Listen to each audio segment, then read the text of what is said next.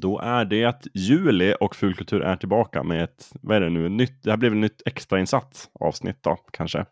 Eftersom vi har varit och sett film. Vi ska prata om en specifik film, nämligen Black Widow den här gången. Eh, Gustav och Lövet är med som vanligt och jag heter Jakob. Och yeah. oss, oss känner ni. Vid det här laget. Tyvärr.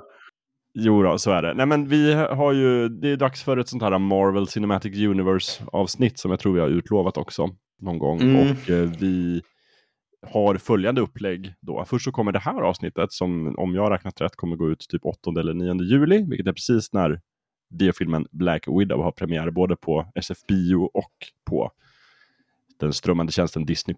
Som, vad heter det? Premium Access, kostar 249, får se den Mm. tidigt. Och sen så kommer den tids nog kommer den ju dyka upp också på vanliga Disney+.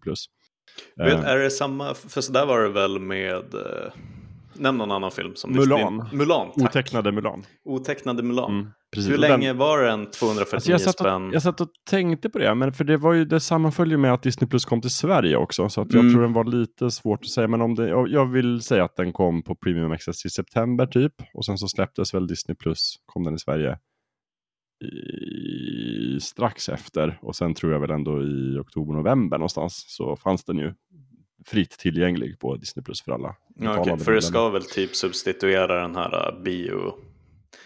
Biofönstret, ja precis. Precis. Yes. Mm.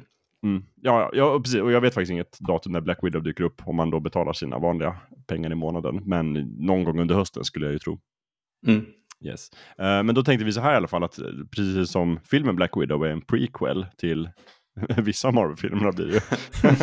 det blir en sequel till några, men det är en prequel till liksom, Infinity Wars. Den utspelar sig före blippen om man känner till handlingen i MCU. Så tänkte vi att vi gör det här liksom ett litet prequel-avsnitt där vi pratar bara om våra upplevelser av, av Black Widow. Lite sådär recensionsaktigt. Och så Mm, extrainsatt. Tips, extrainsatt. Ska man få lite tips då om man vill Ska man se filmen direkt? Ska man kasta sig iväg till bion? Ska man eh, samla ihop kompisarna och pynta för Premium Access? Eller ska man liksom avvakta lite? Det kan vi försöka ge någon sorts, eh, våran rekommendation. Och så prata lite om filmen eh, spoilerfritt, tänkte vi då. Ja, Eh, är man jätte, jättekänslig för spoilers, som, som till exempel jag är, då kanske man skulle, om man bara vill komma in med, som ett helt blankt, eh, vad heter det, blankt papper, vitt papper, oskrivet blad i biosalongen, då eh, kanske man inte ska lyssna. Men, men vi försöker inte spoila liksom, detaljer om filmens handling och sådär, utan vi ska prata om den i allmänna ordalag. mm. Och sen kommer det ett, ett ordinarie Marvel-avsnitt eh, lite senare i månaden när eh, tv-serien Loki har hunnit ta slut och vi har hunnit kolla ikapp oss. Då, ska vi, då tänkte vi skulle prata om hela liksom, MCU, fas 4 och de tidigare faserna också, men de senaste tv-serierna och lite granna eh, känna vindriktningen mot de kommande filmerna. Det är ju ett helt gäng på gång nu efter ett litet uppehåll. ja, det känns som att det är ett bra... eh, man måste ju dutta ner ibland och ta tempen Mm. på MCU. Och det känns som ett bra, ett bra tillfälle att göra det. Nu när vi har fått, vi har fått lite trailers till kommande fas 4-filmer. Vi har haft ett par tv-serier nu på Mm. Disney+. Plus. eh, Så man har fått lite känsla för vad de, vad de eh, försöker göra och hur de sätter upp filmerna. Vart det bär hän, precis. Nu, nu när den här så kallade Infinity Saga är avslutad i och med Avengers Endgame. Precis. Eh, och vi har faktiskt inte gjort något renodlat MCU-avsnitt tidigare, även om vi såklart varit no nosat på det nästan varje avsnitt, skulle jag säga. Och vi har haft eh, två Marvel-avsnitt, men då har vi mest pratat om serier och X-Men och lite sådana där grejer. Så att det, här blir, det här blir trevligt och kul. Juli är alltså Mm. Marvel-månad på Fulkultur. Mm. Och med de orden då så skulle jag vilja ta tempen på er, kära vänner, och kolla lite grann vad ni har gjort sen sist. Och ni får inte säga att ni har varit och sett Black Widow. det är underförstått i avsnittet. Uh, uh, ja, Lövet han har väl kollat något mer på han från The Serpent antar jag. Så jag gissar det också. medan han, medan han vässar på det. Det här är faktiskt det, det första avsnittet där jag inte tittar på någonting med, med killen från The Serpent. Faktiskt. Okej. Tro det eller ej. Eh, varit mycket skräck eh, sen sist. Eh, dels Mm. slashers och eh, mer renodlade skräckpsykologiska thrillers. Eh, den ena som på det senaste, senare exemplet eh, heter Them på Amazon Them. Prime. Oj. Det är en eh, skräckserie som eh, den, den, den ska bestå av flera säsonger. Jag vet inte om det kommer fler, men säsong ett handlar om en, en en färgad familj som flyttar till ett vitt område under 50-talets Amerika. Ett så här, vitt område med många he hemmafruar och väldigt wholesome karaktär. Och de har ju vissa åsikter om det här då. Eh, att eh, flytta dit en färgad familj. Eh, och den, den väver, väver ihop det här liksom fördomarna med, med övernaturliga element som man inte riktigt vet, eh, är det här är det inbildning eller är det, är det faktiska övernaturliga element som kommer spela in i den här eh, berättelsen? Eh, och eh, Alison Pill spelar en väldigt, eh, på, på ett väldigt effektivt sätt, en, en fördomsfull eh, hemmafru som, eh, som man lär sig och eh, avsky under seriens gång. Eh, den, är, den är jättebra. Eh, och jag, jag har inte sett någonting om eh, någon, någon ytterligare säsong, men jag hoppas att det kommer en för den, eh, jag tyckte säsong ett var superbra. Mm. Mm. Den på Amazon Prime alltså? Amazon Prime, them. Och sen eh, nästa är en Netflix-serie och det är Scream Queens. Som ni kanske kan gissa så är det en eh, slasher-serie Eh, lite i American Horror Story-karaktär, eh, fast lite mer oseriös. Eh, såhär, typ, mer typisk komedi-slasher-serie. Eh, där, och eh, den har också gemensamt med American Horror Story att Emma Roberts och Billy Lord är med. Oh. Och Jamie Lee Curtis i en eh, fenomenalt trevlig roll. Nämen. Eh, nice, tillbaka från... Uh, hon är ju gammal i gamet. Hon är gammal i gamet. Gammal i genren. Hon är ju så att säga en Scream Queen. The OG Scream Queen. Ja, exakt. Eh, och den, är, den, är, den har så jättebra balans mellan eh, snyggt producerad, eh, kul, kul berättelse och väldigt oseriös, eh, väldigt självmedvetet oseriös som, som bra slasher-serie eller film ska vara. Eh, så den kan jag varmt rekommendera också. Jag har för mig att det, är, det var väl två säsonger jag har för mig eh, den består av. Eh, och sen har jag också relaterat till dagens ämne, kollade igenom The, Fal The Falcon and the Winter Soldier. Eh, som jag tyckte var så förväntat MCU-bra. Men det var ingenting jag direkt har reflekterat över efteråt. Eh, så jag kan väl inte säga att den, eh, den var inte WandaVision bra. Och det, det hade jag faktiskt inte väntat mig innan jag såg dem, de två scenerna. Att det var Wonder Vision jag skulle eh, ha ja. mest behållning av. Och sen har jag tittat på filmen The Tomorrow War på Amazon Prime och den ska ni undvika, för den var jättedålig. Det är väl med han uh, Jurassic uh, World, vad heter han? Chris Pratt. Har det gått så långt att han inte längre, det är väl han Parks and Rec? Mm, ja, mm, mm. Andy i Parks and Rec. Mm. Eller vad heter han? Heter han Andy i Jurassic Andy. World? även, även känns som Starlord. Ja, just det, precis. Peter mm. Quill. Peter Quill. Men uh, den filmen, uh, det, jag, jag satt och suckade tungt i slutet av den filmen. Hoppsan. Det var nästan Bumblebee-nivå på det faktiskt.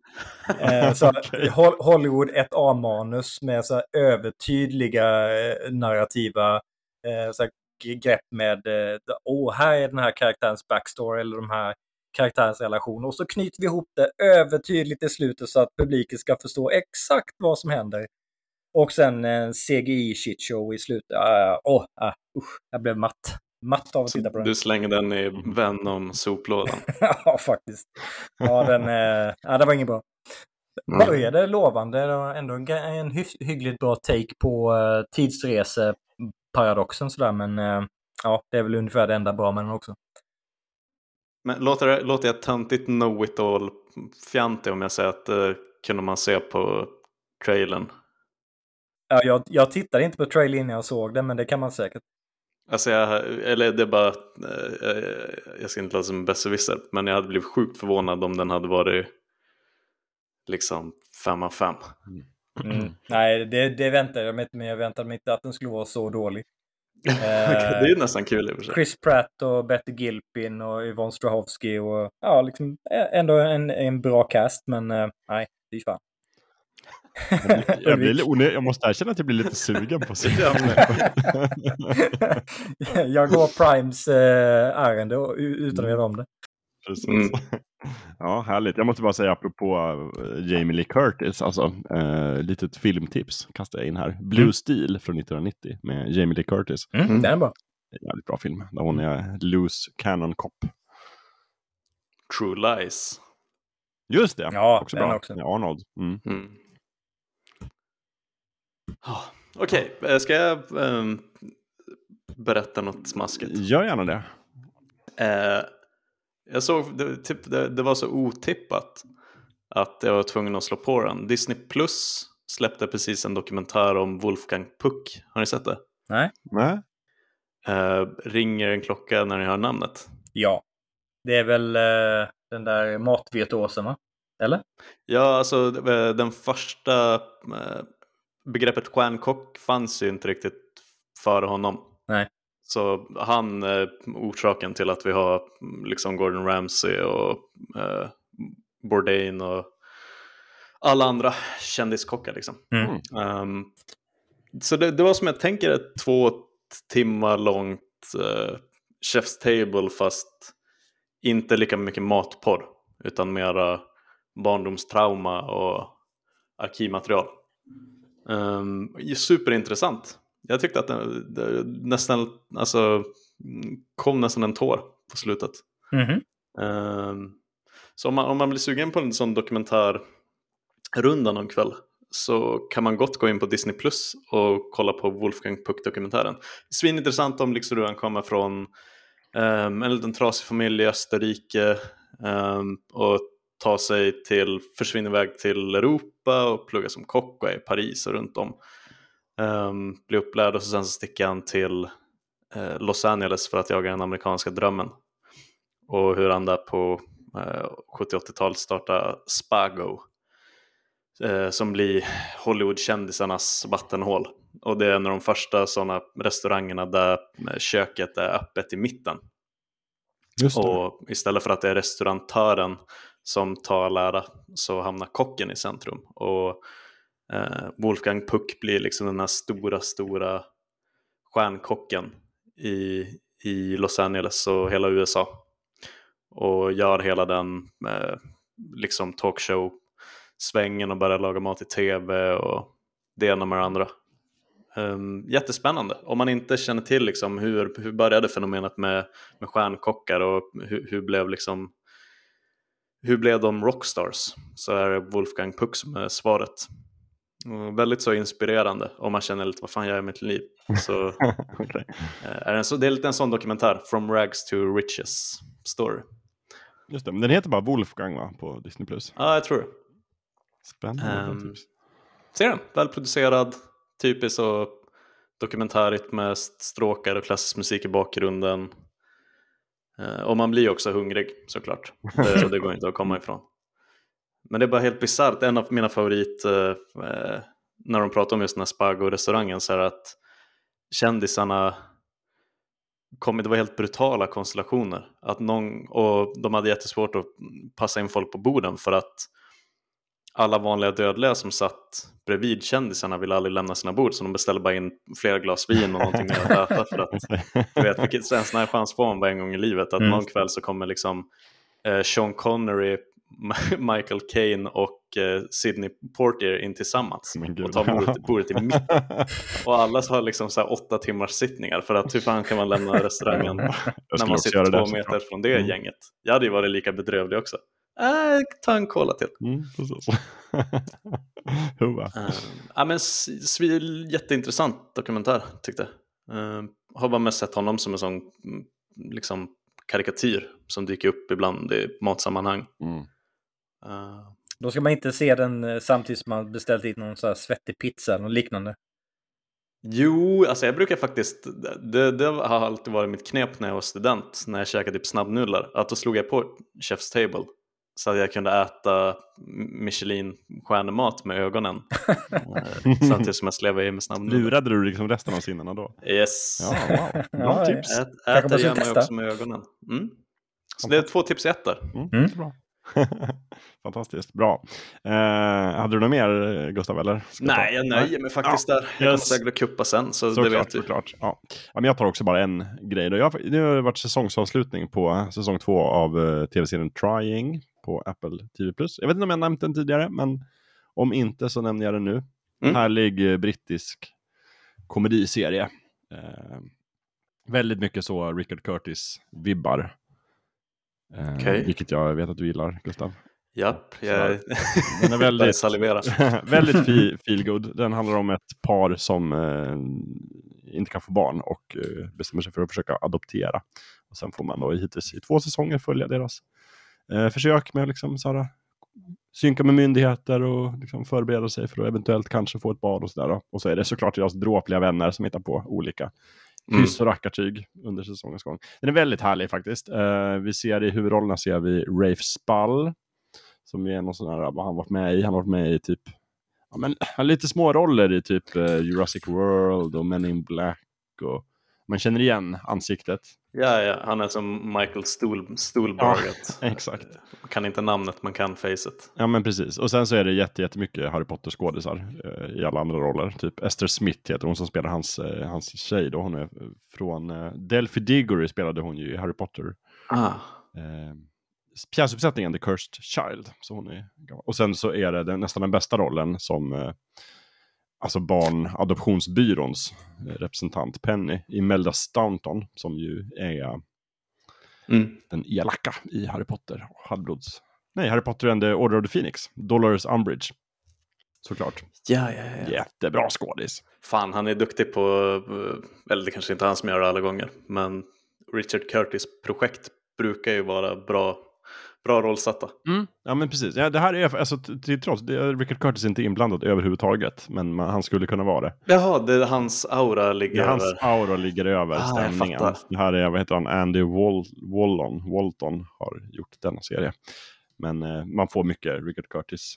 Mm. Som att Ri- Richard Curtis är en personlig vän till honom. Har kommit förbi liksom, produktionen ofta och gett tips. Så kan man känna.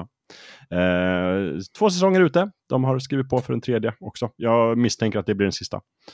Men eh, Mm. tycker jag verkligen man kan vara. Väldigt så här, extremt feelgood.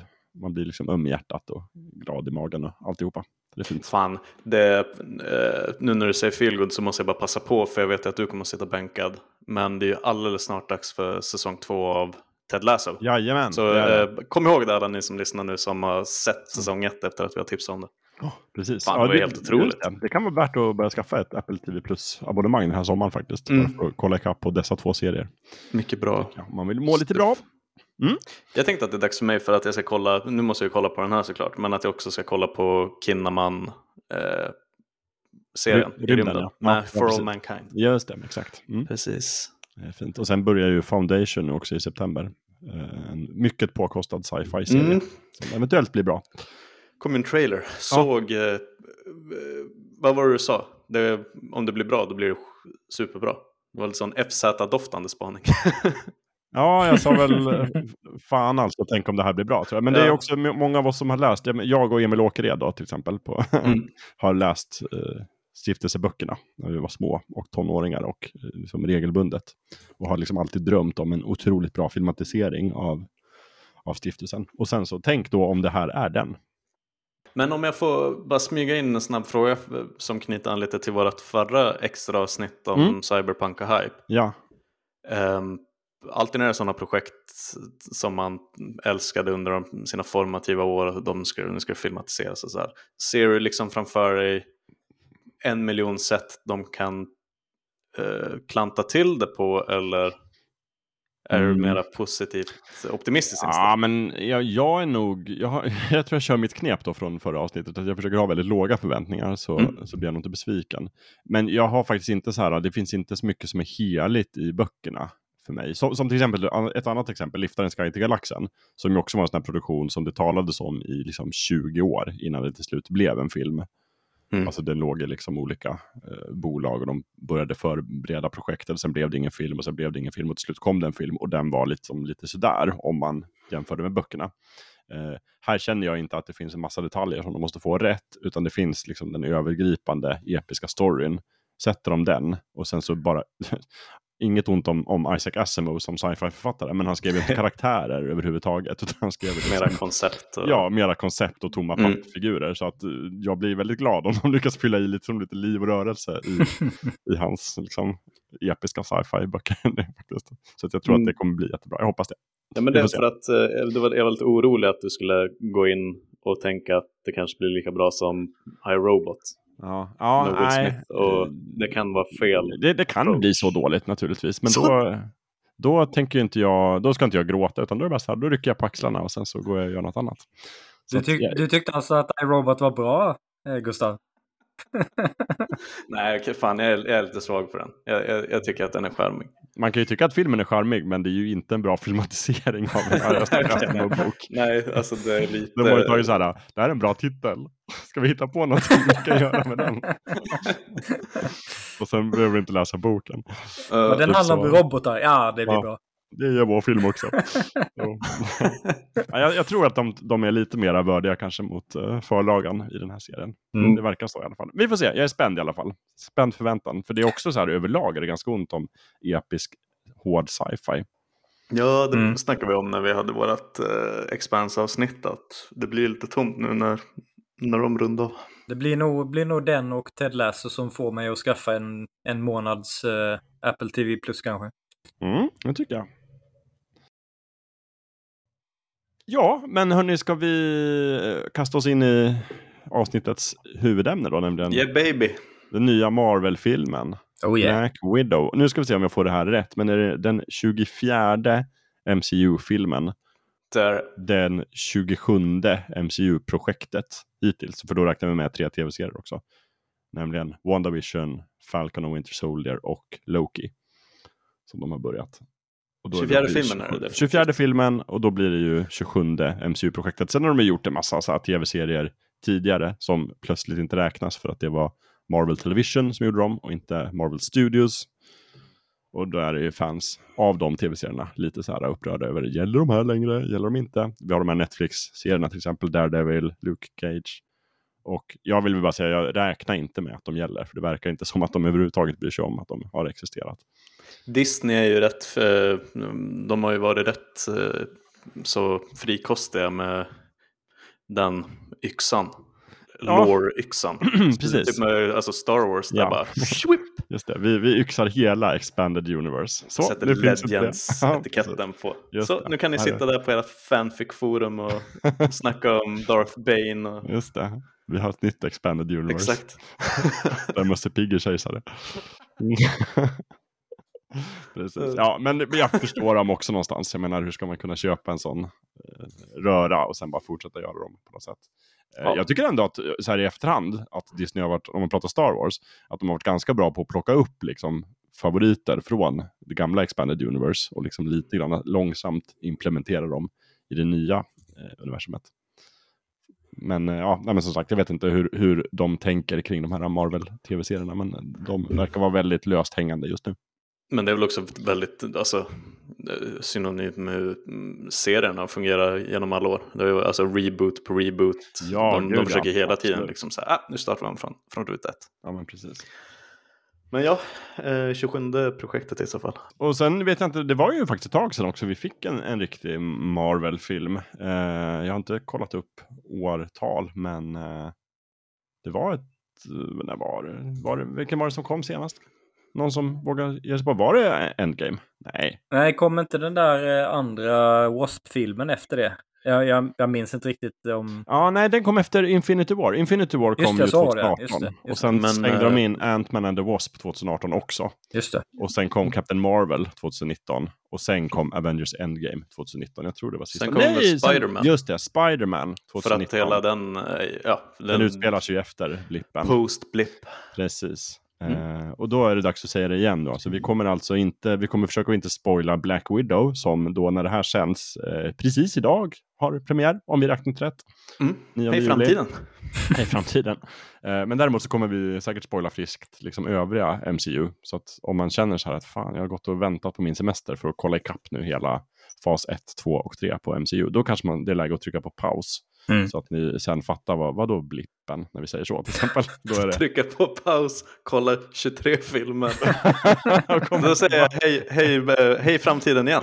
nu när du är tillbaka, puff! Ja, nej, men man måste ju ha en MCU-plan. Jag vet folk som kollar ikapp, kollar igenom liksom hela cykeln sådär, eh, mm. regelbundet på sina semestrar. Det känns ju ett Sagan om ringen trilogimaraton som en ganska liten åtagelse. Ja, eller hur, verkligen. Men, det, tanken var ju inte heller att det skulle gå så här lång tid mellan Black Widow och eh, den senaste filmen. Nej, precis. Det är ju en pandemi då som har varit i vägen och ganska mycket har kastats om. Och om jag fattat rätt så var ju planen Alltså för det första har ju en Black Widow-film har ju varit på planeringen ända sedan typ Iron Man 2, där eh, Scarlett Johansson först dök upp som Black Widow. Men den har liksom aldrig riktigt fått grönt ljus, även om alla har velat göra den. Men nu har den då till slut börjat göras och så blev den försenad, liksom, jag vet inte, 8-9 gånger säkert, på grund av Mm. pandemin. Och den skulle egentligen komma ut först i då det som kallas fas 4, före de här tv-serierna. Men eh, nu kom den ut då som ja, det fjärde projektet i fas 4 egentligen. Men det var väl också lite annat, var, alltså Falcon Winter Soldier skulle väl släppas innan WandaVision också, att de har just stuvat Ja, om. det skulle vara den första om jag fattat Precis. rätt. Den, Mm. Enligt planen. Och sen skulle WandaVision komma och sen Loki. Ja, och sen... eh, ja, precis. Mm. Ja, det blev rörigt helt enkelt. Men Ja. nu finns de ute i alla fall. Och sen är det ju eh, faktiskt ett, ett gäng filmer som kommer nu bara under 2021 då. Eh, peppar peppar. Vi har ju Shang-Chi and the Legend of the Ten Rings, Eternals, nästa Spider-Man-film, No Way Home. Och sen året efter det kommer ju Doctor Strange, och nästa Thor, nästa Black Panther och så vidare och så vidare och så vidare. Ehm, Mm. Och då tänkte vi så här att vi kommer kanske prata mer om alla andra projekt i nästa avsnitt, det vill säga det ordinarie avsnittet. Men det här lite extra insatta avsnittet så ska vi bara viga åt våra upplevelser av Black Widow. Och då kanske vi också ska säga tack till Disney för att vi fick gå på förhandsvisning av den här filmen så att vi kan prata om den nu så här tidsenligt. Mm, verkligen, tack för att man fick ett biobesök. Ja, det var inte igår. Nej, verkligen inte. Nej. Men lika trevligt som alltid. Ja, men precis. Men om vi Mm. bara ska liksom först, jag är ju ett stort fan av att göra det här varvet. där vi får alla yttra oss. Om vi bara ska så här, vad, vad har vi liksom för, om vi måste sammanfatta våra upplevelser av Marvels Black Widow. Eh, bu eller bä liksom. Kan vi gå varvet? Vem, vem vill börja? Kanske du Lövet? Ja, eh, det var både inte riktigt vad jag hade väntat mig och en, en, en trevlig. Eh, en film som var ungefär så bra som jag hade väntat mig. Men innehållet var inte exakt vad jag hade väntat mig. Okej. jag blev förvirrad. du hade trevligt men det var inte vad du hade väntat dig. Nej. Nej, Jag, jag känner samma sak. Jag hade väldigt trevligt när jag såg den. Jag kände, jag fick liksom, det började rycka min popcorn-nerv. Så jag, Mm. jag hade inga popcorn, så det var synd. Men, eh, men jag tyckte den var väldigt underhållande och ja, ganska tät. Bra manus liksom med många twistar. Eh, tappade lite fokus kanske i slutet som nästan alla filmer alltid gör, i alla fall för mig. Mm. Men eh, jag tyckte om drivet och jag älskar ju de här, det finns ju olika genrer av Marvel-filmer, men det här är ju ganska tydligt förankrat i den här liksom spionthriller-genren tillsammans med Captain America, Winter Soldier och, och den typen av filmer. Där det är Mhm. mera, så här, mera vapen och gata än, än rymden och det gillar jag. Jag håller med. Ehm, jag tycker att den var...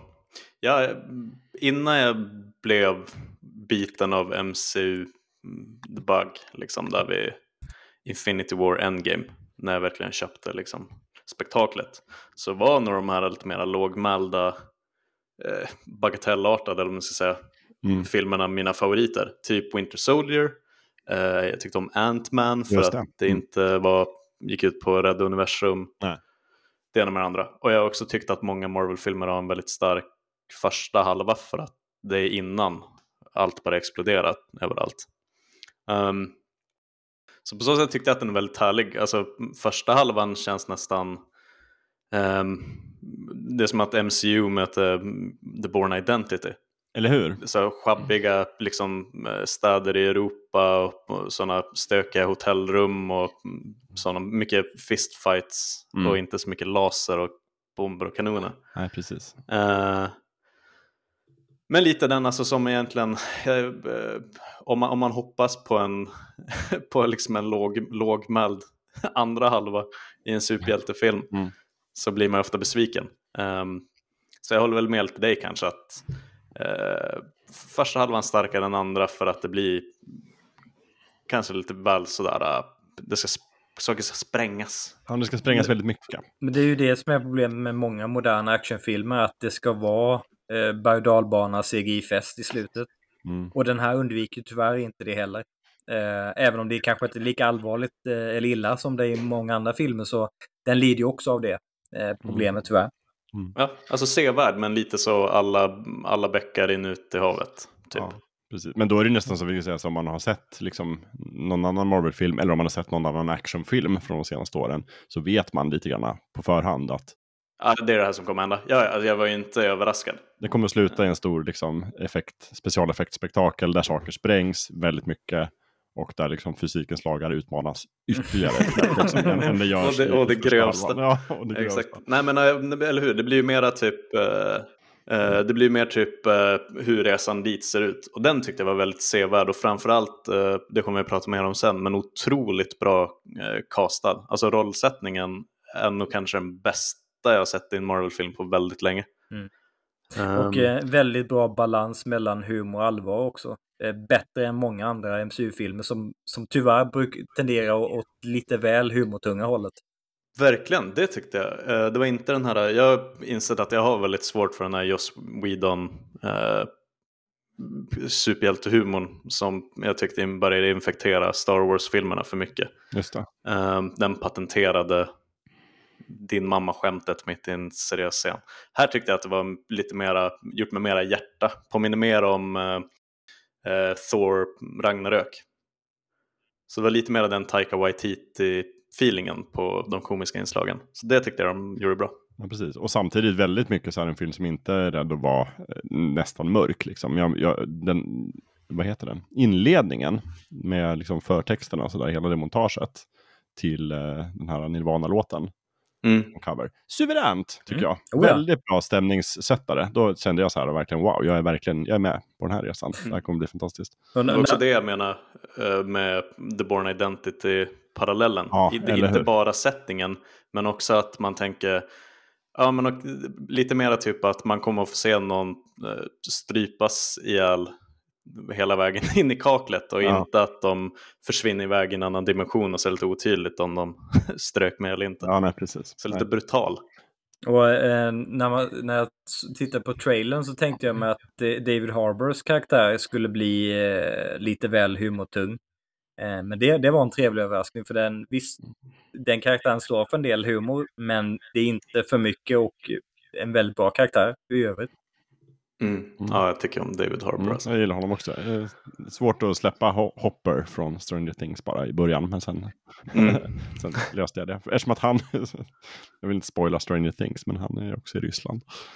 det är. Ja, eh, men sen kan man väl säga att det här, liksom, det är också en grej med Marvel-filmerna, att de får ju kritik ibland för att varje ny film är inte så mycket en film som står på egna ben, utan det är bara en del i en sån här stor svit. Där man Mm. måste ha hängt med och där liksom det här är bara andra delen i en tredje fasen i en story som kopplas ihop med liksom, ja, 23 filmer. Då. Eh, det här är ju en relativt självstående, eller självständig fristående film, får man ju säga Mm. i det att det är, det är liksom en prequel till Infinity War och Endgame. Det är någon sorts sequel till Captain America Civil War. Den utspelar sig i alla fall direkt efter den. Så vi har Eh, Black Widow då på flykt från myndigheterna, om man minns sin Marvel Canon.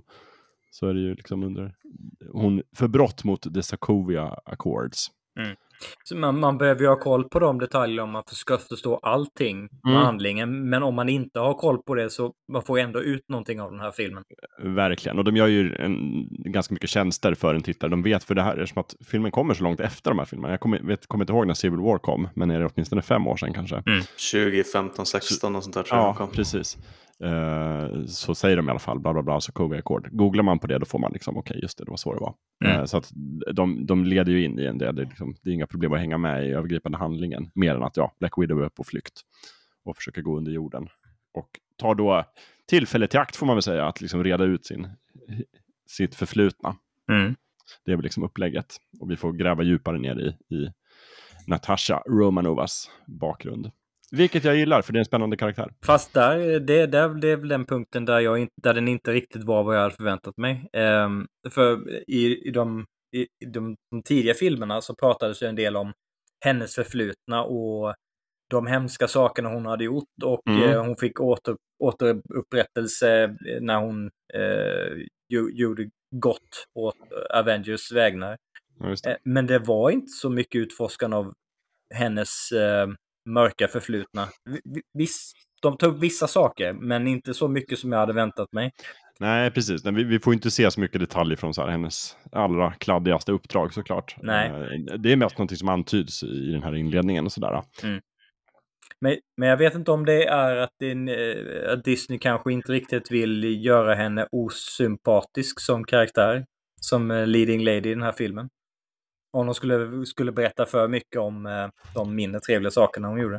Absolut, så kan det ju säkert vara. Det är lite samma dilemma de hade med eh, Winter Soldier Mm. också. Som ju också är en sån här rysk eh, hjärntvättad agent som ska ha gjort otäcka saker. Och sen så, fast vi vill ju ändå att Sebastian Shaw ska vara en sympatisk helylle kille. Så att får ju liksom gå den balansgången. Men det är väl också, fan varför pratar jag så mycket om The Born Identity, men det är ju verkligen, Ja men det, men jag fick också jättemycket sådana vibbar.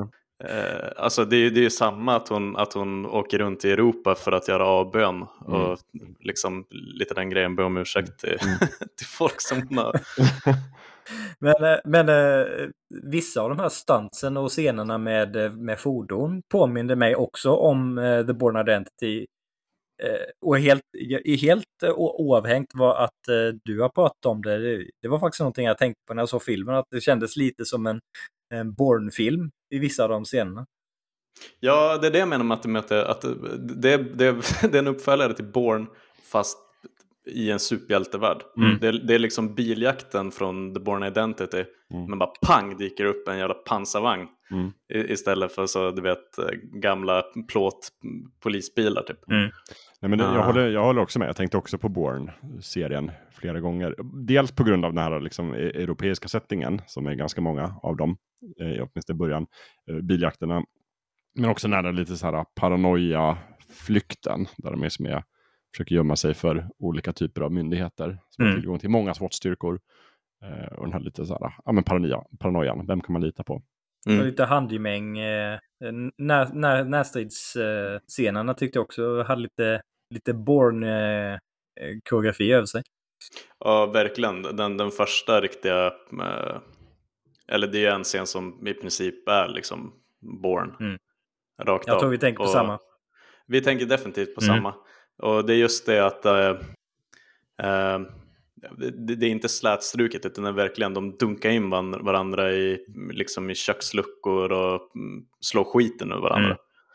Eh, Och, och väldigt, väldigt fysiska effekter. Liksom så. Det är ja, mycket, mycket som kakeldamm som flyger. Ja, Precis. som man Eh, gillar. Det, var- det var oväntat. När jag såg det tänkte jag bara oj, de ska verkligen liksom eh, det är så gritty. Mm. Ja, precis. Och jag, vet inte, jag kommer inte riktigt ihåg liksom när, men det är någon scen där liksom man verkligen ser att Scarlett Johansson är väldigt så här, ja, de har ju makeat henne förstås, men hon ser verkligen så här beat up ut. Mm. Hon tar mycket stryk i filmen, Mm. man säga. Vilket det- är kul, för de har ju ofta spelat på liksom Black Widow som liksom nästan en ninja i, Mm. i vissa tidigare filmer, i så här Avengers-filmer. Där de liksom är helt, man kan aldrig röra henne. Men här är det ju verkligen mycket så här, det är knytnävar och det är tillhyggen och det är liksom kasta in i väggar och sånt. Det, det gör ont genom rutan. Jag tycker det är härligt. Mm. Och eh, vissa av de här scenerna använder ju en kombination av praktiska effekter och stunts och gan- ganska bra maskerad CGI. Så det, Mm. eh, det förtar inte känslan även om man inser att okej, det, det måste vara en viss del CGI för att den här scenen ska vara möjlig. Men den är inte uppenbar så då köper jag den då. Mm. Vilket inte händer i slutet. Nej, precis. Bara kort sido, sidostick där. Jag kollade på en, en YouTube-dokumentär om Pacific Rim, som är en av världens bästa actionfilmer.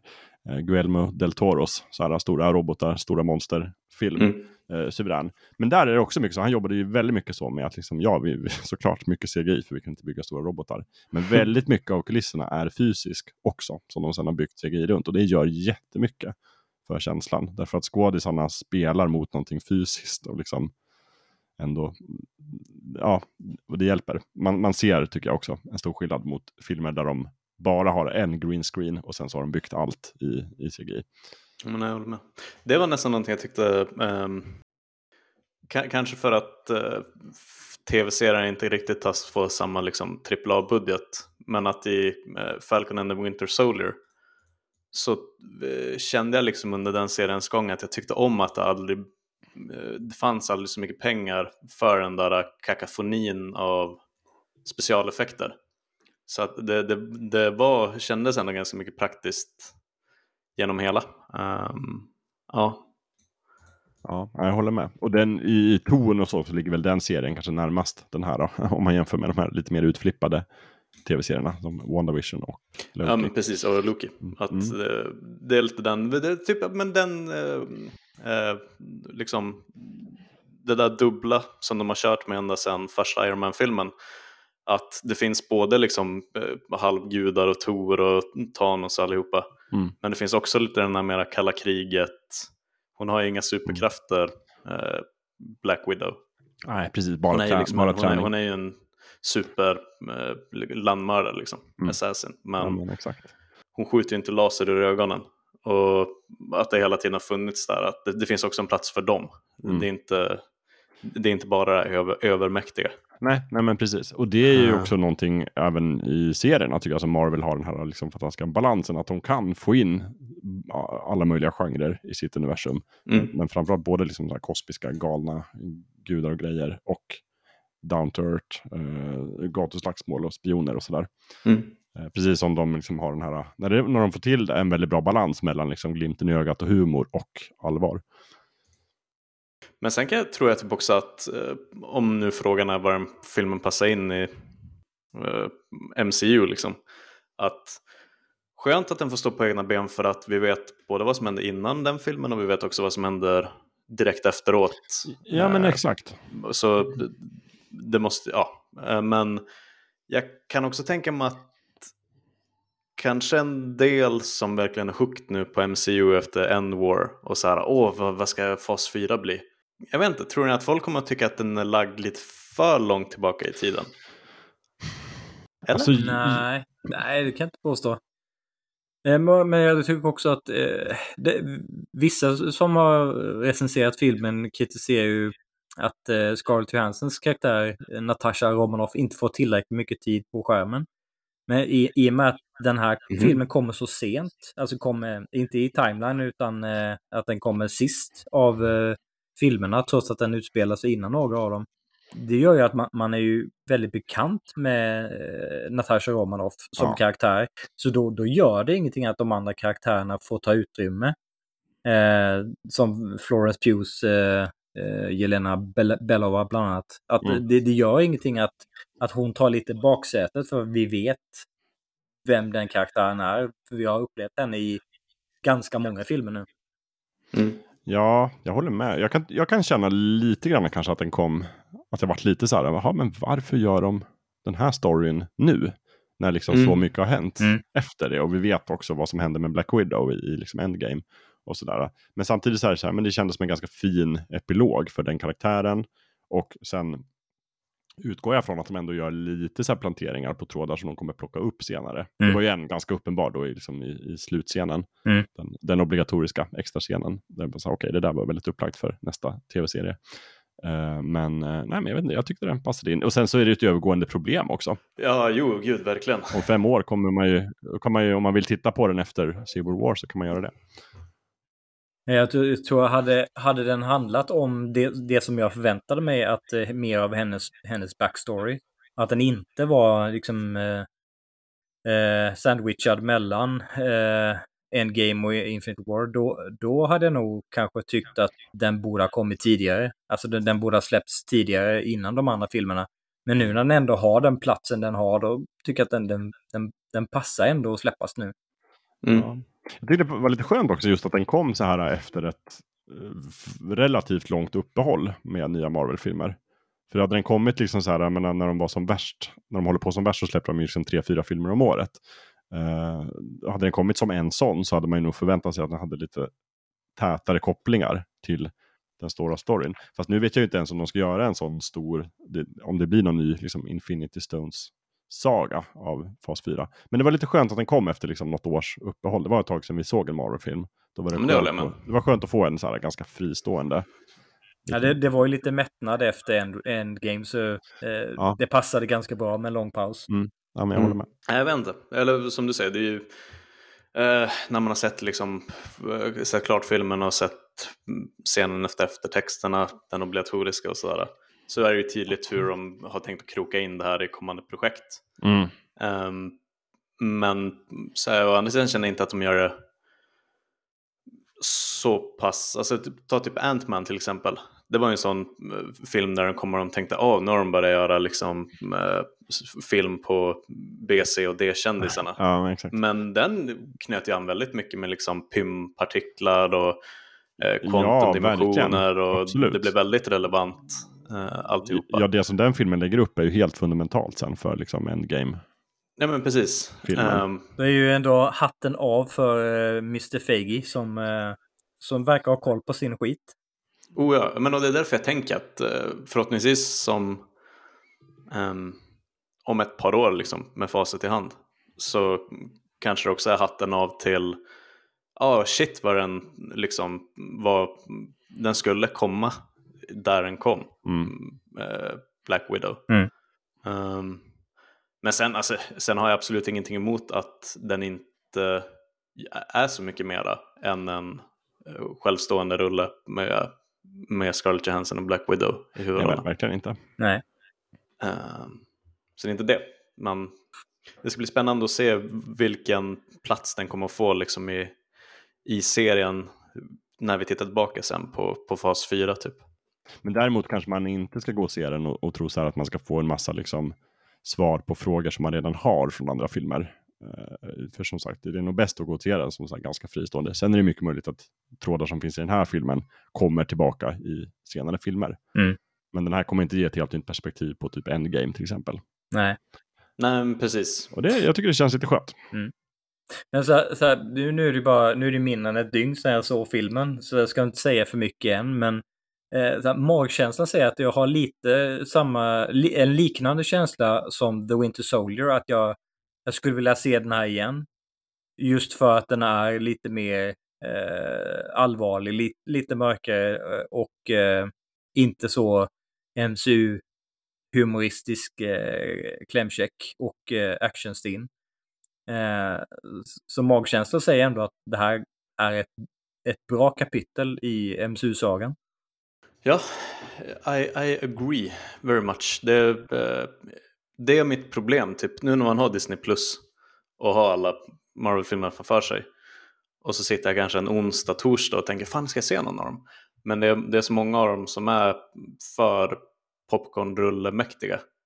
Um, och då, då är det nog typ Winter Soldier som känns lättast att kolla på.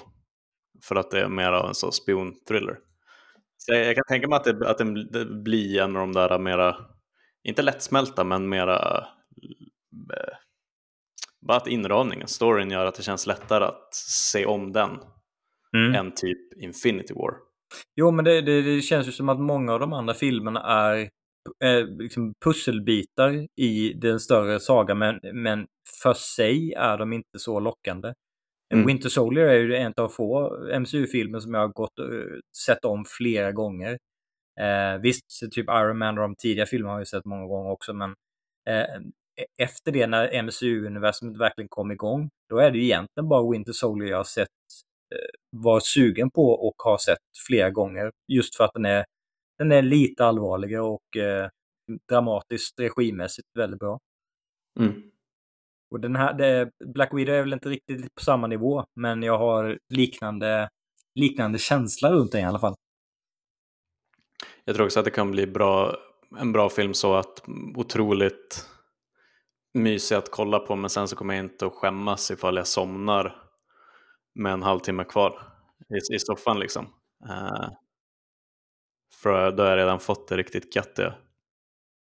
Sen tycker jag, alltså det kanske låter nu för lyssnarna som att jag verkligen tyckte att slutet var kalkon. Det, det säger jag inte. Um, men eh, de riktigt intressanta bitarna tyckte jag var höll, höll sig till filmens första halva. Ja, men det, det är ju där man verkligen får utforska eh, Natasha och Jelena och eh, Red Guardian och eh, mamman eh, i familjen. Melina. Melina. Eh, de- deras relationer och det, de, de karaktärer och det, den dramatiken runt om, det, är- det är ju väldigt välgjort och superspännande. Sen när man kommer in i det här med actionstinna slutet, då tappar man lite den dragningskraften som de Mm. som karaktär har. Eh, och det är både regi och manus och väldigt bra skådespeleri som gör att det, är- det är så lockande eh, när, man Mm. får, när man får följa dem. Ja, nej, jag tyckte det slutade stabilt. Men det var bara, jag såg att det var några eh, rubriker nu redan innan filmen har släppts att Scarlett hade sagt att det är en väldigt annorlunda Marvel-film från de vi har gjort tidigare. Uh, och det är väl kanske bara att jag inte riktigt håller med om det. För det slutar liksom lite på samma ställe som många, många av de andra rullarna mm. gör. Men det är väl en kombination av det, de andra och typ Winter Soldier. Uh, så det, mm. hon har väl kanske rätt i det att det, det är inte den är inte exakt som de andra MCU-filmerna. Eh, men den har element från dem. Ja men okej, men jag ska sätta positiv spin på det. Om man tyckte om, om man är som vi och tycker att Winter Soldier är en av de bästa. Eh, då är den sevärd bara för att det är en Winter Soldier doftande Marvel-rulle. Hörrni, ska vi gå in lite på eh, de olika skådisarna som befolkar den här filmen eller? Jättegärna. Tycker om det är nog eh, min bästa. Scarlett Johansson har vi ju redan nämnt. Du, ja, precis. Du sa att du tyckte castingen var jättebra, Gustav. Mm. Jag håller med. Ja, för att det, eh, jag tycker om, det, det håller hela vägen från Scarlett till mm, andra liksom assisterande biroller och skurken och alla de här viktiga ingredienserna. Mm. Eh, det, jag tycker att det är otroligt starkt över hela galleriet. Mm. Precis. Skurken uh, Ray Winstone spelar ju honom. Mm. Fantastiskt, jag måste bara säga det. Han har ju varit med i den här tv-serien Robin of Sherwood som vi pratade om i Robin Hood-avsnittet. Han spelar ju Will Scarlett i den tv-serien. Mm, just det. Ja, det var så kul för att du la upp ett inlägg på vår Instagram. Yes. Och det var ju typ precis när jag kom ut ur biografen och hade sett och du bara, Black Widow. Han, så jag sa, vad fan, där är ju, där är ju General Dracov. Just det, precis. Vad gör han med trikåer i, i Sherwood? I Sherwood. Yes. Och sen har vi ju William Hurt som också har varit med i Robin Hood. Ja, absolut. Visst. Den bästa Robin Hood. precis, Ridley Scotts. Nej, men, uh, ja, eller Ray Winston, det är väl, jag känner igen honom betydligt, eller när jag ser honom framför mig så är det hans roll i The Departed. Mm. Ja, och det är väl hans mest kända kanske. Mm. Och Point Break har jag varit med i också. Precis. Han har ju en väldigt sån uh, bufflig knäcka knäskålar aura liksom. Mm. Uh, nu har han ju på sig en kostym i den här filmen, men det är ju, det är ju lite den Wilson Fisk-typen av skurk som har liksom kroppshyddan att krossa folk. Men de är lite men så... Han har ju pondusen också till att ja, och verkligen kunna sälja eh, sig som skurk. Oh ja när han pratar så lyssnar man med fara för sitt liv. Liksom. Och Rachel, Rachel Weisz är alltid, alltid bra. Åh oh, gud, jag älskar henne. Jag skrev ju till dig att du kunde se, jag, jag, jag föreslog att du skulle kolla på Enemy at Gates. Eh, som jag som har en... sett exakt en gång när den släpptes och sen inte tänkt på den en gång sedan dess. Och inte ens när jag tipsade om den, äh, inte för så jättelänge sedan i Fulkultur, såg du den igen. Men du, jo, för att hon är min, min head, även om jag hatar begreppet headcanon. Du använder äh, den nog ganska ofta. ja, Ja, jag kanske bara får kapitulera inför faktumet att jag piss, pysslar med det där. Um, så nej, det är bara kul att tänka sig att det är samma karaktär som dyker upp uh, i Enemy at the Gates. Mm. Men ja, Rachel Weisz är ju bedårande. Blir bara bättre för varje år som går. Constant Gardener är ju min favorit. Ja, det är otrolig film. Verkligen. Och hon är otroligt bra i den också. Mm. Ja. Och, och är jättebra i den här, verkligen tycker jag. Ja. Ehm, ger tyngd till den rollen. Uh, och jag tycker framförallt hennes, uh, hennes kemi med David Harbour är bra. Mm. Um, och att de gör sig så bra när all, alla fyra, när det är Scarlett, Florence, David Harbour och Rachel Weisz liksom i samma rum. Uh, och ska spela liksom en snårig rysk uh, underrättelsefamilj på låtsas på riktigt det är ju nice. Det är, det är liksom familje, familjefilm i mitten av det. Ja, ja verkligen.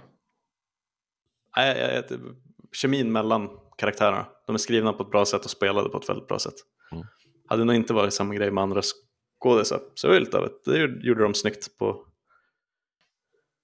Feig och gänget. Feig och gänget. Ja, precis. Jag håller med. Jag tycker det är liksom, om man bortser från att det är en ganska bra plott med liksom, uh, Black Widow i mitten så bygger ju hela filmen på deras, de här fyras kemi med varandra. Mm. Tycker jag. Eh, så att, ja. Bra Och gjort. kanske enskilt den är mest imponerad av, det är väl Florence egentligen. Oh ja. I rollen som Jelena Belova. Jag tyckte Mm. att hon var, ibland kan det ju vara svårt bara att när en Hollywood-skådis ska liksom göra the Russian dialect, yes, very much vodka. Ja, precis. Eh, men jag var inte alls psykad av det. Nej. Eh, man har inte, jag- har ju inte sett henne i, den sorten, sortens roll tidigare, så jag visste inte riktigt vad jag skulle förvänta mig av henne i den rollen. Men det gjorde Mm. hon ju eh, med bravur. Mm. Vad har hon varit med i tidigare då? Midsommar bland annat. Midsommar har många sett den i nu på Ja, sistone. Och det är ju ett far cry från rollen hon gör där. Oh ja. Det är en helt annan karaktär. kan man säga. Eh, men ja, Nej, men hon har ju Falling. jättebra kemi med Scarlett Johansson och eh, eh, hon, kan, hon, hon lyckas också slå an, och det är väl både regi och hennes skådespeleri, men eh, slå an en bra balans mellan att vara den här hårda, allvarliga eh, systerkaraktären och skämtsam på ett sätt som inte blir för mycket. mm.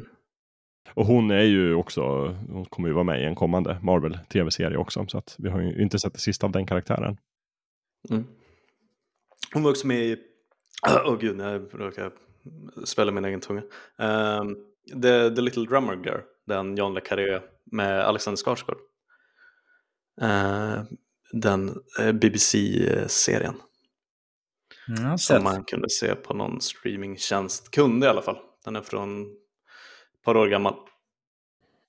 2018, 19 och sånt där.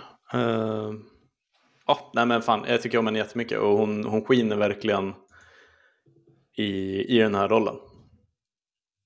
Det är, jag tycker att det är nice när det liksom, det är inte bara, tidigare har ju folk kunnat komma undan med att inte spela så skitbra för att de är med i en popcornrulle. Utan de kan hålla det på en liten sån eh, Clash of the Titans nivå typ. Och, och sätta stuntsen. Mm. Men eh, hon, hon, eller fan alla i den här filmen tycker jag tar det till nästa högre nivå av skådespeleri. Och ger verkligen karaktärerna lite välbehövligt djup. De hade kunnat vara mer endimensionella. Men de, de, de passar verkligen på att göra någonting levande av dem. Men det är också en eloge Mm. till regissören, för det är inte självklart att Även om man har bra skådespelarmaterial så är det inte lätt att få det att, att komma samman. Nej men exakt, de är, väldigt, de är verkligen väl använda. Mm. Eh, De, de, de visste att de hade bra, eh, bra skådisar och såg, såg till att utnyttja det. Mm. Eh, Så det var, inte, det var inte det där klassiska exemplet när en eh, ensemble-cast som slarvas bort. Eh, Utan alla får, liksom, alla får skina, Mm. tycker jag. Någonting jag reflekterade över när, när liksom MCU-tåget var igång som värst var ju Scarlett Johansson, hon var ju med i alla möjliga filmer där ett tag eh, under några år. Eh, Jag var, läste lite Scarlett Johansson-mättnad, eh, mättnadskänsla eh, för, för min del eh, där ett tag. Jag ty, jag tycker liksom att ja, hon är, hon är lite, lite för välanvänd. Och sen var, var hon med i Mary Story och typ Jojo Rabbit och sådana filmer. och började uppskatta att hon är en för jävla bra skådis egentligen. Mm. Eh, och när, när jag tittar på det här, på, liksom på, på Black Widow, så kände jag nästan som att hon var den här ärrade veteranskådisen som, som är, jätteduktig och lämnar utrymme till, till de andra karaktärerna. För hon, hon har redan bevisat sin, eh, sin, eh, sin skill. Eh, det var, en- ganska fin känsla av att se, se henne. Ja, du, du, eh, du har faktiskt bevisat att du, du kan både vara med i stora MCU-produktioner och göra riktigt jävla bra eh, karaktärsroller som eh, i Mary Story. Det var en, var en skön känsla. Men håller ni med om att hon får lite, att hon skulle behöva mera lite Tony Stark moments och verkligen vara stå i centrum? Nej, tycker jag inte alls. Mm. Jag- med det som jag var inne på tidigare, det, det är just det här att hon, den karaktären har ju vi fått lära känna i så många andra MCU-filmer. Så det känns ju ändå, det känns rätt att hon, hon är navet som binder samman de andra händelserna. Men de andra karaktärerna berättar saker och ting runt omkring henne som vi redan känner till. Vi känner ju inte till de andra, men vi känner till henne. Så därför tyckte jag det passade väldigt bra att hon inte hon inte äter upp för mycket skärmtid, för då hade vi ju inte fått uppleva eh, Florence Pughs karaktär och ehm, eh, David Harbours karaktär i, i samma utsträckning. Eh, så mm. jag tyckte det bara var, var bra faktiskt. Mm. Ja, jag vet inte, det var ingenting jag tänkte på heller när jag såg filmen, att hon skulle behöva mer utrymme. För att jag tyckte också att hon var väldigt bra som, som nav i liksom, som att bygga upp det. Sen vill jag ju generellt alltid ha mer av Black Widow. Jag tycker att hon är en av de coolaste karaktärerna liksom. Och det är ju lite så här bitter, vad heter det, bitterljuvt. Att man vet någonstans att, att karaktären är borta sen i Endgame. Mm. Att alla är ledsna över det. Så att, men... mm. Kanske därför känns det också väldigt naturligt att att det är en film där, där man introducerar andra karaktärer. Så att det känns lite mer nytt och fräscht och spännande för att vi vet ju inte liksom, vi vet ju inte vad som händer med dem efter Captain America Civil War och, och The Blip och alltihopa. Um, så på så sätt kände jag verkligen att hade det inte ens varit någon liksom hook efter post credit scenen och allt det där så hade jag tyckt om filmen som en del av MCU bara för att ja men okej, nu, nu vet jag att David Harbour finns där ute eh, som The Red Guardian och jag vet att eh, det lurar liksom en Rachel Weisz eh, assassin karaktär och liksom Florence Pugh. Bara det hade varit nice att veta så här, ja, vem fan vet vad de gjorde under Infinity War Endgame. Mm. Ja, men, precis. men de kanske kommer komma tillbaka igen och jag ser gärna mer av de karaktärerna. Och det är också så nu när, eh, som Florence Pughs karaktär fick mycket utrymme i den här filmen, då är man ju mer investerad i henne när hon är med i Hawkeye. Senare mm. exempelvis. Så att det, mm. ur det perspektivet är det också helt rätt beslut. Mm. Ja, precis. Och får man väl säga om, om det här då är alltså Scarlett Johanssons sista framträdande i Marvel-universumet, vilket det ju verkar som att det kan vara då, Mm. Eh, så eh, ändå bra svanesång får man säga. Oh ja. Ja, verkligen. Det, jag tyckte också att det tillför lite. Mm. Att, eh, som du sa, det är lite bitterljuvt att se henne liksom in action. Mm. När man vet vartåt det barkar. Och sen tycker jag också att det passar ganska bra. Jag menar jag kollade nu innan, idag bara liksom lite snabbt eftersom att jag har Disney Plus på liksom Black Widows scener Först i Civil War och sen då i Infinity War Endgame. Och det mm. är ett stort hopp, alltså det har ju gått tid mellan de filmerna, några år. Men man märker ju att, att eh, de har lagt in väldigt mycket i karaktären i framförallt kanske i Endgame som inte fanns där i Civil War. Att de har mycket mera djup i karaktären och, och den här pusselbiten som, som den här filmen har gett tycker jag passar ganska bra däremellan. Hon är ju liksom värsta hönsmamman i Endgame nästan. Ja, oh ja. Ny ledare liksom passar bra ihop. Men jag undrar, um, jag antar ju liksom, det finns väl olika skolor, ska man se om man inte har sett MCU-rullarna, ja. om man ska kolla på dem i liksom in universe kronologisk ordning eller ska man kolla hur de har släppts och sådär. Men jag antar väl att den vinnande teorin för ganska många är att man ska se dem kronologiskt, kanske. Ja, det är så jag ser det i alla fall. Alltså um, kronologiskt i handlingen eller? Ja, precis. Ja. Eh, så jag undrar om det kommer... Det skulle vara spännande att se liksom Civil War, Black Widow, mm. Uh, Infinity War, eller vilken mm. nu nästa liksom. Ja. Alltså jag är, ju, jag är ju nästan alltid ett fan av att köra dem i produktionsordning, alltså de släpps. Men, men just den här filmen skulle jag faktiskt lika gärna kunna se att den, man kan se den direkt efter Civil War. Ja, det kanske är lite så, jag kanske är lite mer på ditt, ditt lag ändå. Um, men att den här specifikt skulle vara kul att se hur den, den i teorin passar den in så himla mm. bra. Det, det, känns ju ehm. också lite grann som att Disney har gjort, eller Marvel har gjort det med flit. Att de vill ha en stor, liksom, om de nu har 25 filmer, så är de helt okej okay med att här, man kan se dem i lite olika ordning. Mm. De lägger ju också upp det på Disney+. Plus. Mycket så här, som här är, liksom, kolla på, eh, följ Black Widows resa, då kan man bara liksom, kolla på de Marvel-filmerna där hon är med. Mm. Så att de har olika playlists på det sättet. Så det, det, det, är nog liksom ganska mycket. Det är inte som Sagan om ringen-trilogin liksom, där man ska se helst Sagan om heter det? Fellowship först. Mm. Ett bra tips. Men, men, för min del så det blir med den här som med, eh, med Star Wars. Att från början så är det i produktionsordning eftersom det, det var svårt att göra något annat när filmen inte var släppta.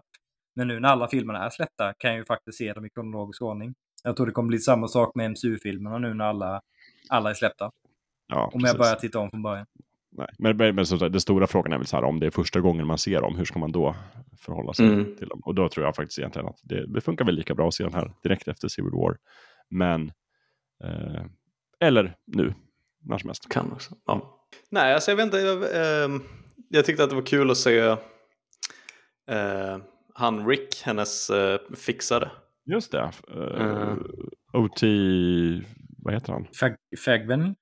Fagben? För att, eh, ja, alltså det är väl också en sån skådis som man har bara sett. Framförallt är det väl Handmaid's Tale, där han spelar hennes pojkvän.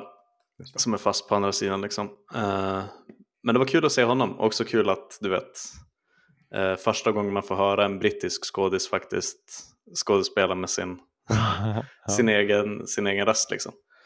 Och inte den här eh, perfekta amerikanska engelskan. Eh, det tycker jag alltid är lite, lite så putslustigt mysigt. Mm.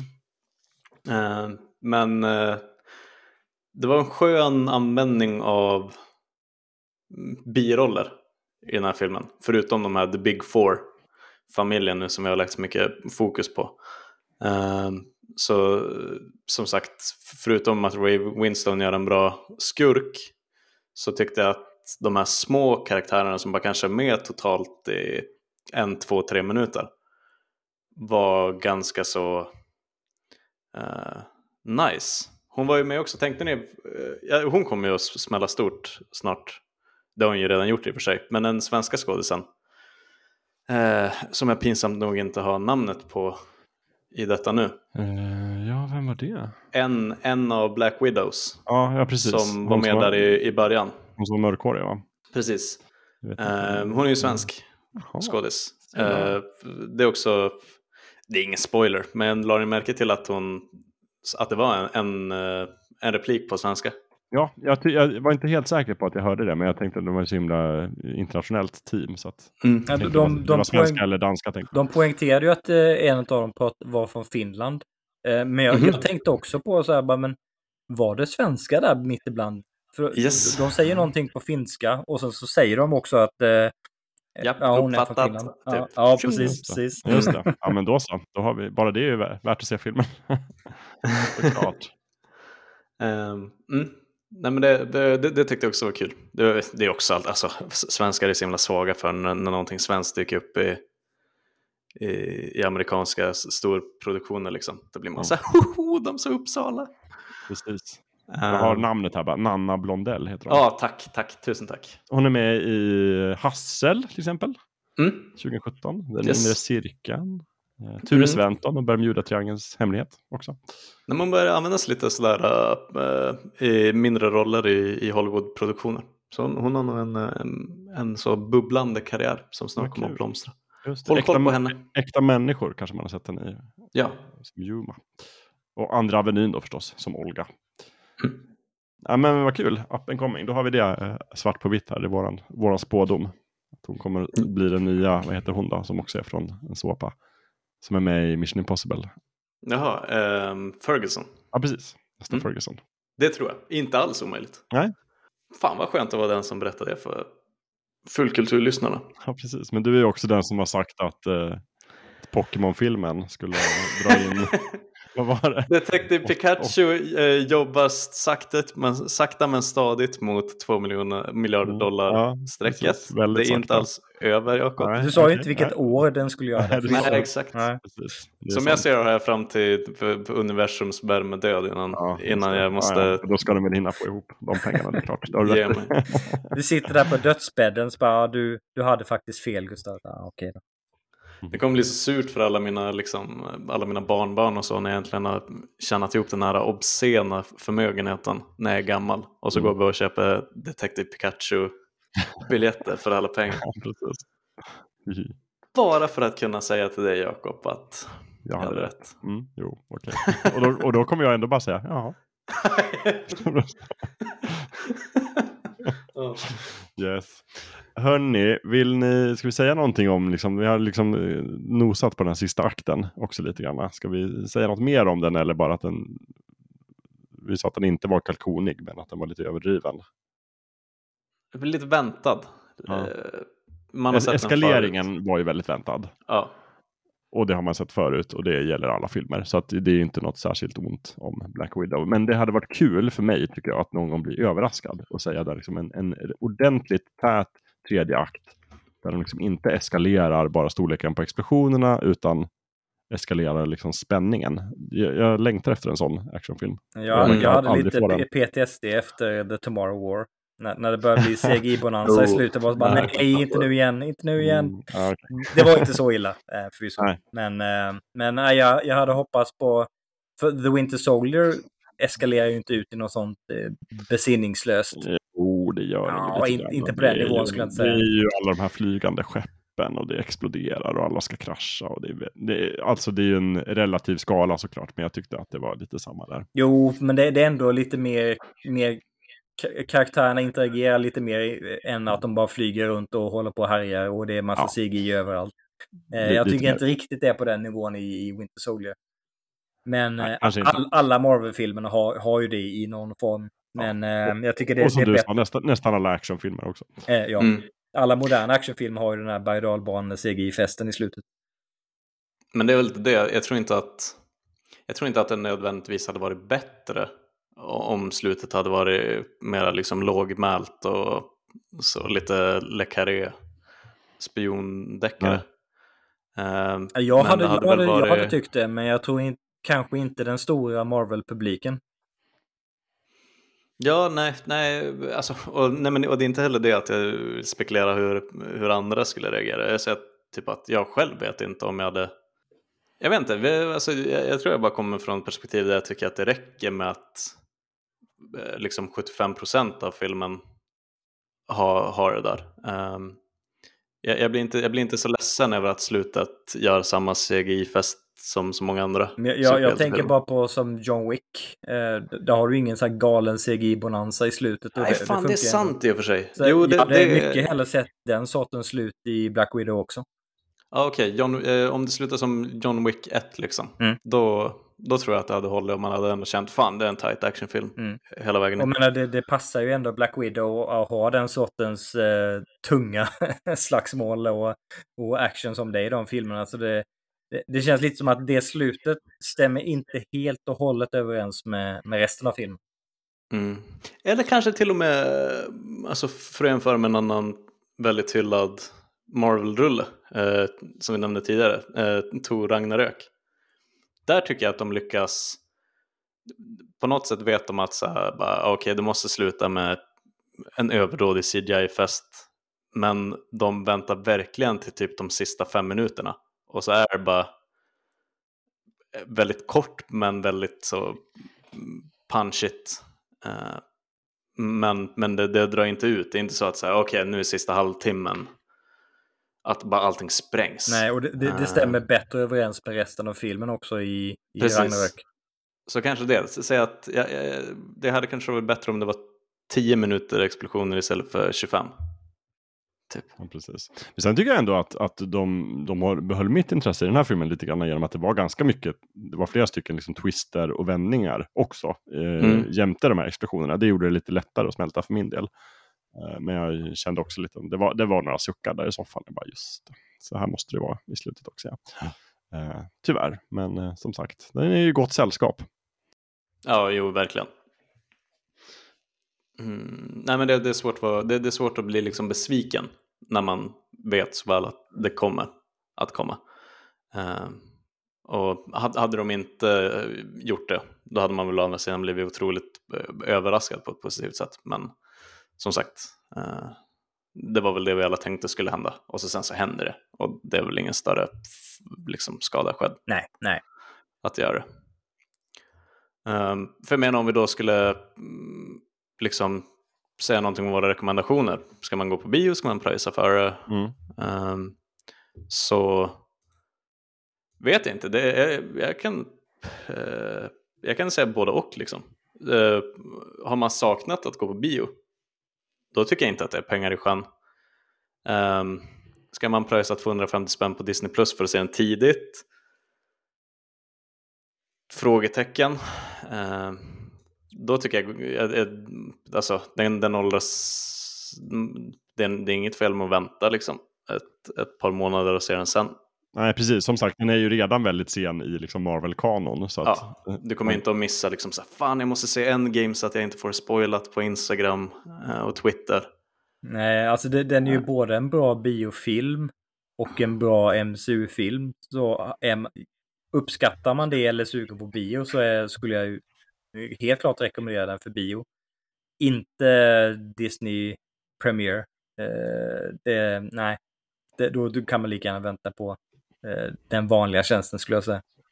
Jag tycker att också kanske att det känns ju som en film som är gjord på det här klassiska biosättet. Så att man ska se den på bio. Eh, har man en bra tv-setup hemma så tycker jag absolut att man kan se den på Disney+. Liksom, så. Men, men jag gillar bioupplevelsen som vi har pratat om tidigare. I hela avsnitt faktiskt. Eh, det här med att betala för, för premium access. Jag vet inte, alltså jag hade nog gjort det själv bara för att jag var ny, hade varit nyfiken på filmen.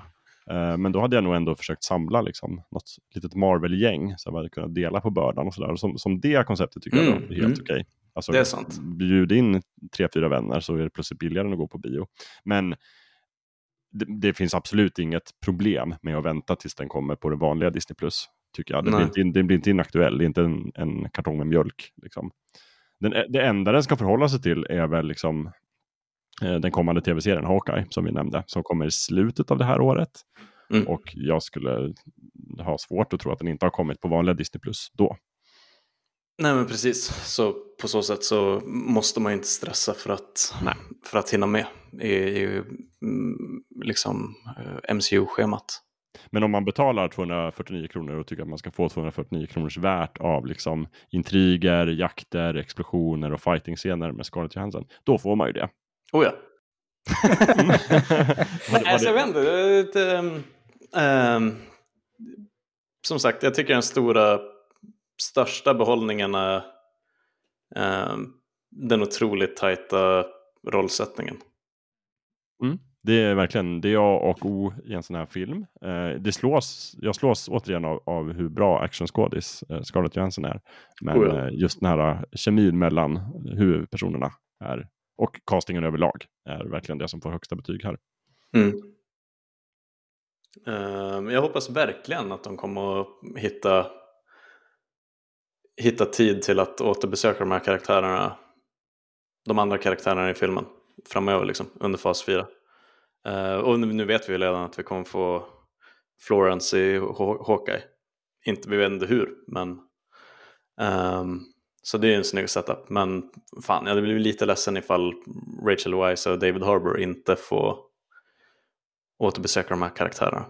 Alltså man blir ju, jag blir mer sugen på den serien också nu när jag vet att hon kommer vara med. För det är också, ja. Eh, Hailey Steinfeld kommer ju vara med, spela Kate oh. Bishop, så att det kan ju mm. bli, jag tror det kan bli en bra kemi mellan de två. Mm.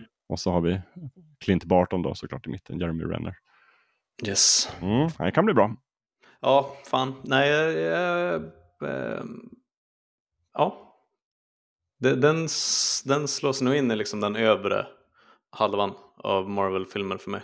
Ja, helt klart. Och mm. tror definitivt att Lövet har rätt i att det blir en av de mera lätt omtittade Marvel-rullarna. Att man ser den fladdra förbi liksom och så tänker man, oh men den där kan jag ju se igen. Uh, tror jag. Håller med. Så det känns som att vi gör tummar upp ändå, rekommenderar filmen.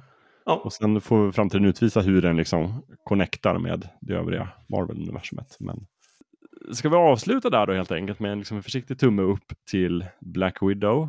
Jag skulle Bra. en tillförlitlig tumme upp. En tillförlitlig tumme ja. upp, mm. precis. En så här lagom entusiastisk ja. men tillförlitlig tumme upp. Mm. Ja. men jag, jag, tycker också det. Det är kanske är ingen Oscarsvinnare men jag tycker det är en, en solid entry en solid i entry, MCU-kanon. Mm. Och väldigt roligt att se en, liksom en, en riktig popcornrulle tycker jag igen. Mm. Ja, det var härligt. Jo, det var upplyftande. Ja, det var det, det kändes som ytterligare ett steg i den här förlösningen från eh, pandemiåret. Att först kommer liksom vänner reunion, sen kommer ja. en ny Marvel-rulle. Precis, känslan av att saker börjar bli som vanligt. Ja. Härligt. Mm, så är det. Och sen så då tycker jag vi avslutar lite med det. Och sen så kan man få kasta fram några sista tips om man vill kuppa eller någonting sånt. Och sen så kommer vi som sagt prata mer om Marvel eh, inom kort. Ja, Ja, alltså jag har ingenting relaterat till, eh, till Black Widow. Men eh, jag kan ju kuppa in någonting eh, skräck-slasher-relaterat om, jag- om det är okej. Det får du jättegärna göra. Kasta in vad du vill. Det finns eh, nämligen eh, tre skräckfilmer på Netflix som heter Fear Street. Där del 1 fokuserar på 90-talet. Eh, del 2 fokuserar på 70-talet och eh, del 3 eh, utspelar sig väl 1666 om jag inte minns fel. Eh, och eh, de har också där lite oseriösa slasher-konceptet. Eh, In, inte lika bra som Scream Queens, men ändå, ändå solida humoristiska slasher-filmer om man är sugen på den sortens underhållning. Så de tre kan jag rekommendera.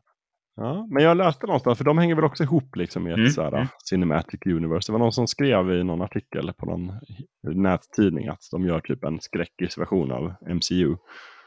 Ja, Nästan. men lite det hållet. Kanske inte Ja. så, eh, Lite så väl sammanvävda, men eh, Nej. ja, ändå trevlig, trevlig upplevelse. Ja, just det. Mm. Ja, vad fint. Ja, bra.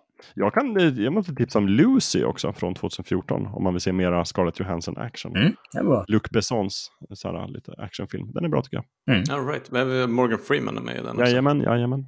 Och eh, Her, om man Just inte har sett det. den, också väldigt bra. Just det, där får man höra Scarlett Johanssons röst. Precis. Ja, det är ju, om man vill bli påmind om hur liksom, hon har ju en av de bästa rösterna i Hollywood. Mm. Eh, Den står ju verkligen liksom på egna ben.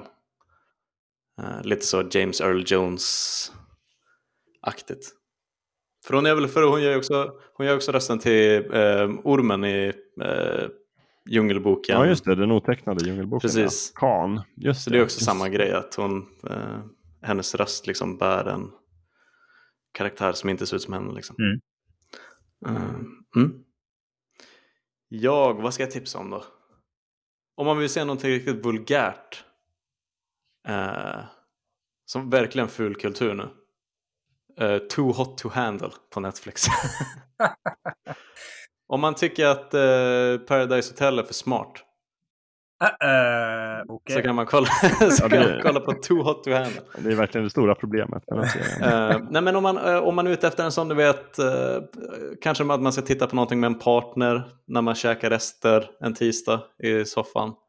Eh, och så orkar man inte riktigt slå på någon sån Dostojevskij invecklat. Eh, så finns Too hot, på hand, Too hot to handle på Netflix. Om man vill döda har varit- hjärnceller.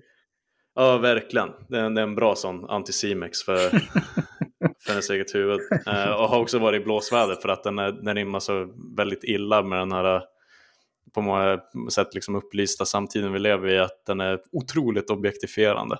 Mm. Uh, men det blir nästan liksom satir av det. Det är en, en massa snygga liksom hunkiga och, och liksom vältränade solkyssta tjejer och killar i 20-årsåldern från Australien, och USA och England liksom som möts på ett sånt Paradise Hotel Resort och de är bara superkåta allihopa. Uh, och allting är liksom upplagt för att de ska ha ett uh, bara vilt harem på det här retreatet.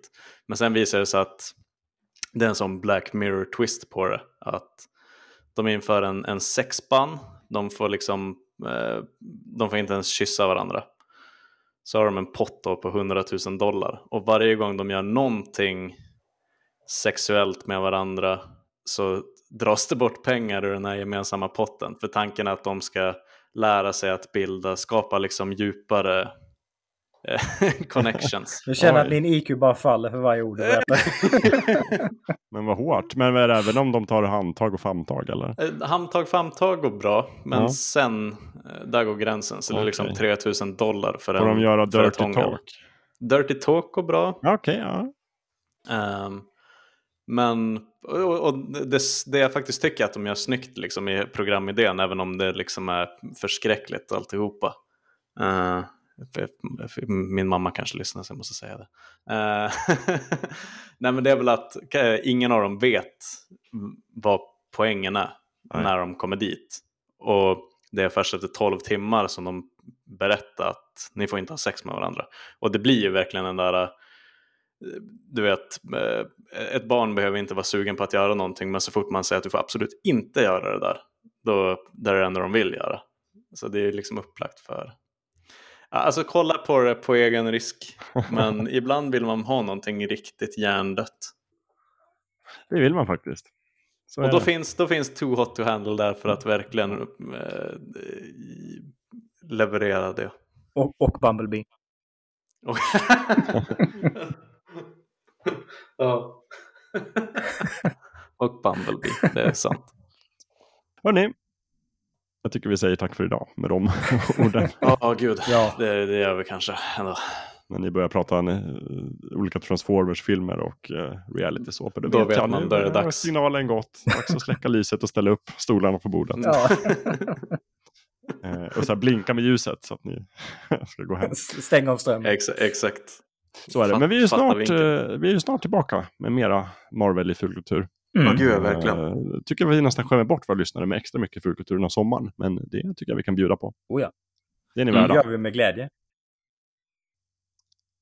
Då, så. Då ses vi snart igen. Tack alla som har lyssnat. Och eh, vill man, kommer man inte ihåg vad den här tv-serien hette då, som Gustav precis tipsade om, så finns den i vår länklista på fulkulturpodden.se. Mm.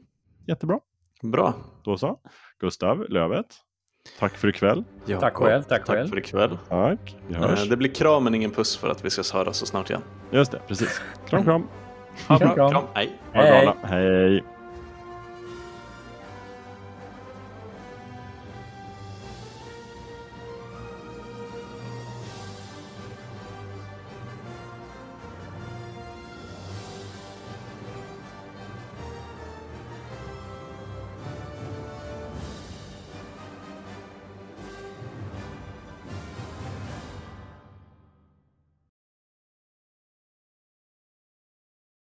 Jaha, hur upprörd är du över Nintendo är ju ett vilt företag. Släppa en Nintendo Switch OLED.